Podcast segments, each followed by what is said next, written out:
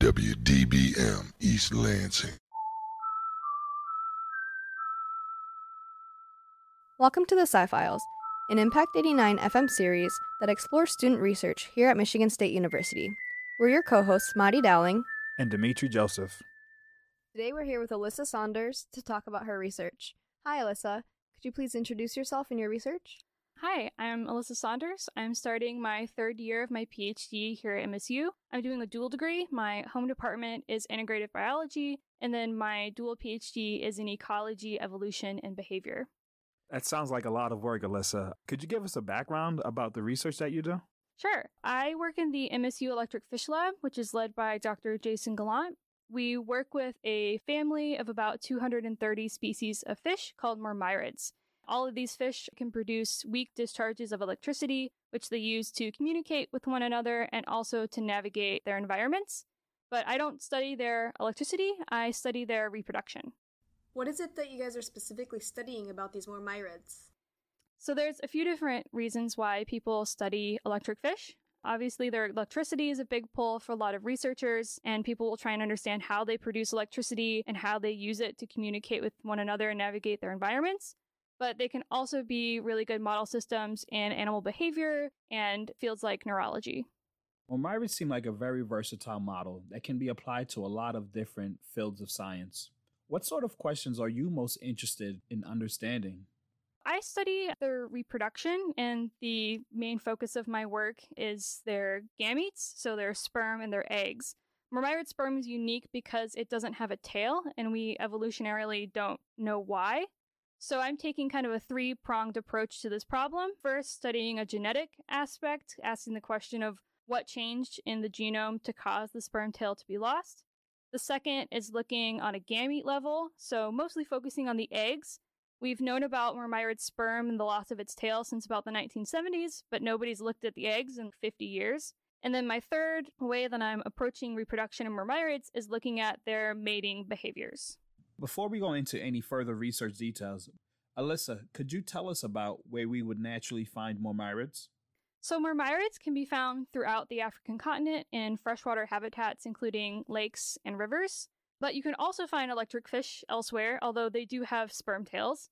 There's another family of fish that are considered weakly electric in South America, the gymnotiforms. And you can also find some marine species, including stargazers, and some skates and rays can also produce electricity. Since these fish are found in Africa, how do you catch them and bring them back here to study?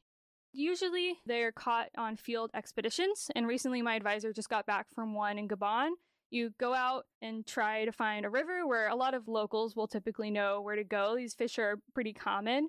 And these rivers are usually pretty murky, so it's hard to find them. The fish also like to hide in plants. So, one way that you can know where the fish are, the right spot to go, is to actually scan the water using some kind of rod to try and pick up their electric signals. You can get them out of the water just by normal fishing methods or by trapping and things like that. Does captivity change their behaviors regarding reproduction at all? It does. In the wild, these fish are going to be breeding during the rainy season of their region and only for like a couple months during that period. In the lab, under their normal housing conditions, reflects the, I guess you would say, the dry season of that region. So, in order to stimulate reproductive condition, you have to drop the conductivity of the water. After you've captured the fish and they've been brought to the lab at MSU, what is the day to day maintenance like? As you might imagine, we have a room full of a lot of tanks to house these fish. Some of these fish are pretty territorial and they're kind of kept on their own so that they don't fight. Other ones are housed in bigger groups. We do our best to simulate their natural environment in terms of temperature and water quality, things like that.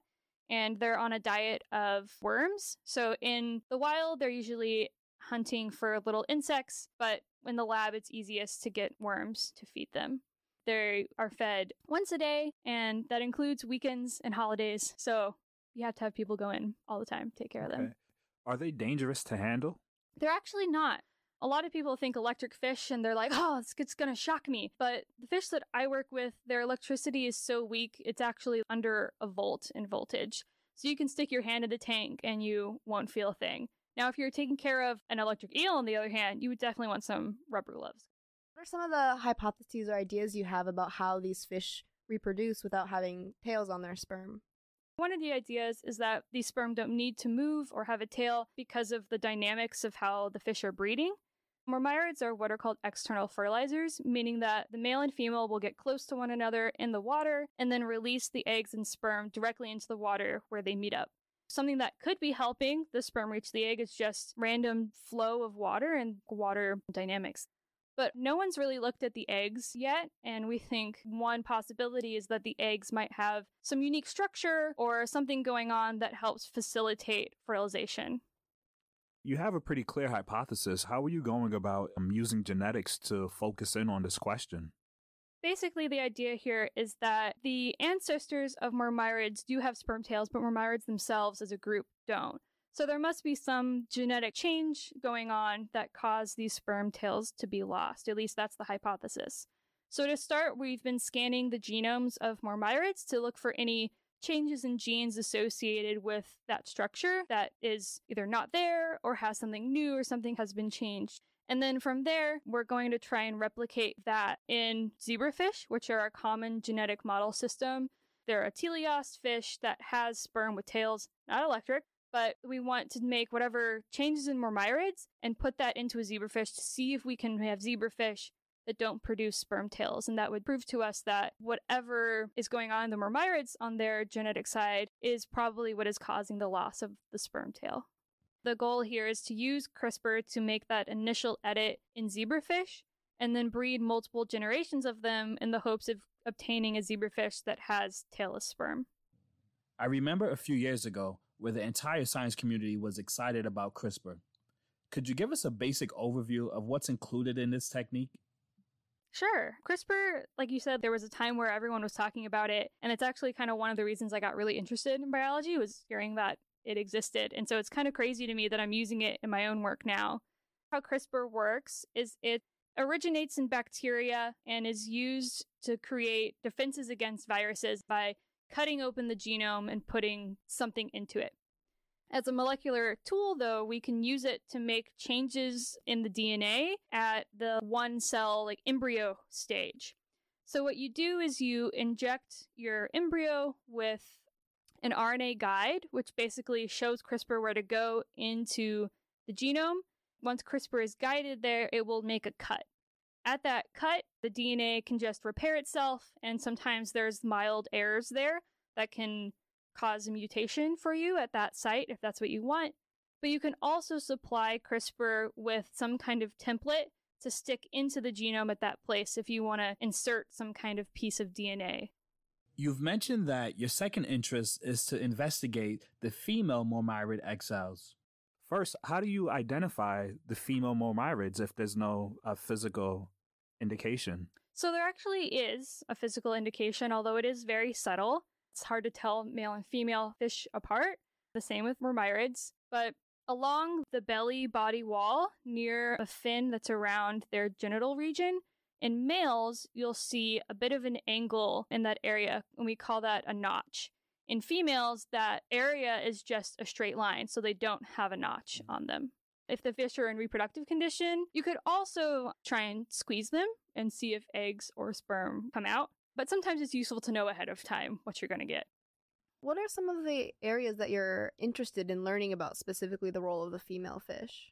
A big thing that I'm interested in is simply filling that literature gap. It's been 50 years since we've known that the males have something interesting going on. And I think it's surprising to me that no one's tried to look at the female side of things almost at all. There's been a little bit, there's like one study that talks about it, but they don't even show pictures of the eggs.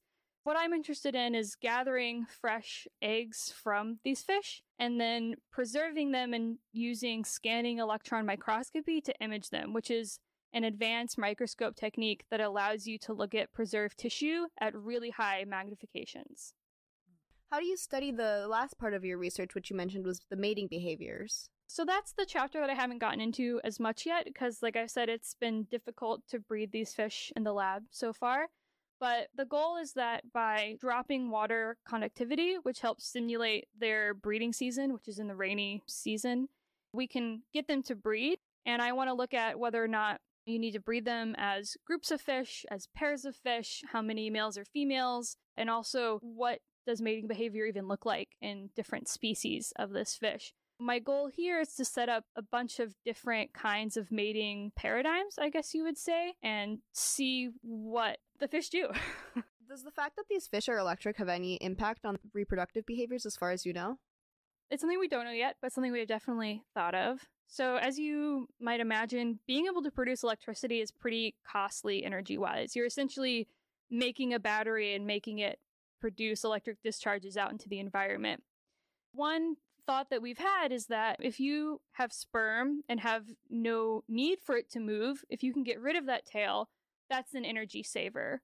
And while it might seem like a really small thing, these males are producing a lot of sperm throughout their reproductive seasons, and it could possibly be a trade off here of getting rid of sperm tails in order to reallocate that energy towards electricity. But there is a caveat to that, and that's that other electric fish still do have sperm tails, so to be determined.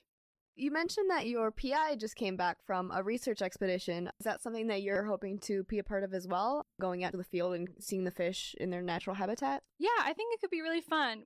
I've never been to Africa, and I think that would be really great to just see what it's like. And I've also never gone fishing. So I think this will be a, a, test of my skills. A lot of people are like, Oh, you work with fish? Do you like fishing? And I'm like, Actually, I've never gone. So it might be nice to have that skill under my belt one day. Yeah, and fishing in Africa sounds like a good place to start. Yeah, right? so that's a good memory. You mentioned that you have three parts in your research the genetics, the female side, and then the mating, more behavioral side. Are you planning on combining those areas or are you looking at them separately and independently? Obviously, there's a theme of mormyrid reproduction in all of them. I really wanted to try different techniques throughout my PhD, and so that's why I have these three approaches. But I also think that it really fits with my department's goal of integrative biology. Usually, if I'm talking to family or friends, I just say I study biology, because if I ever say integrative biology, they're like, I don't understand what that means. But it's basically trying to take different ways to look at a problem. At least that's how I interpret it. For my project, the way that I'm tying them together, the reproduction is a theme, but also the sperm without the tails is the central factor and trying to understand first why did it happen and then what things might be facilitating fertilization in the egg side or something in the mating behaviors. Thank you, Alyssa, for teaching us about mormyrids. Before our last question, could you tell us about how you got started in this field? For me, it was definitely the draw of electric fish themselves and a unique phenotype study.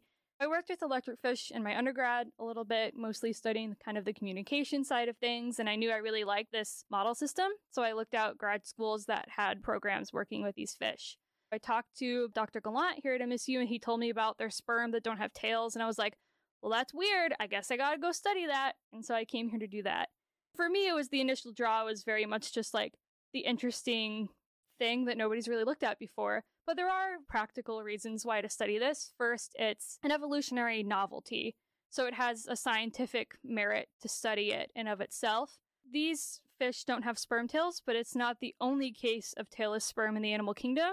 There are 35 lineages of invertebrates, like crustaceans and worms, that don't have tails on their sperm, but mormyrids are the only vertebrate that has this. So, understanding why this has only happened once in a vertebrate is potentially interesting. There's also practical applications in being able to breed these fish better in the lab, could be really good for the future of mormyrids as a model system so that you don't have to get them through fishing for them in Africa and bringing them back, or sometimes you can find them in the pet trade. They're an aquarium fish. And finally, I think that there could be potential biomedical applications so, in male infertility, one of the reasons why a male might be infertile is issues with the sperm tail.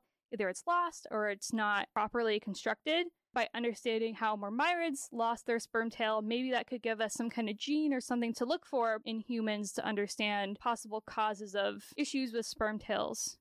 Alyssa, thank you so much for coming and speaking to us about your research. I hope to hear more in the future and good luck with continuing in your investigations. Thank you, Alyssa. Thank you.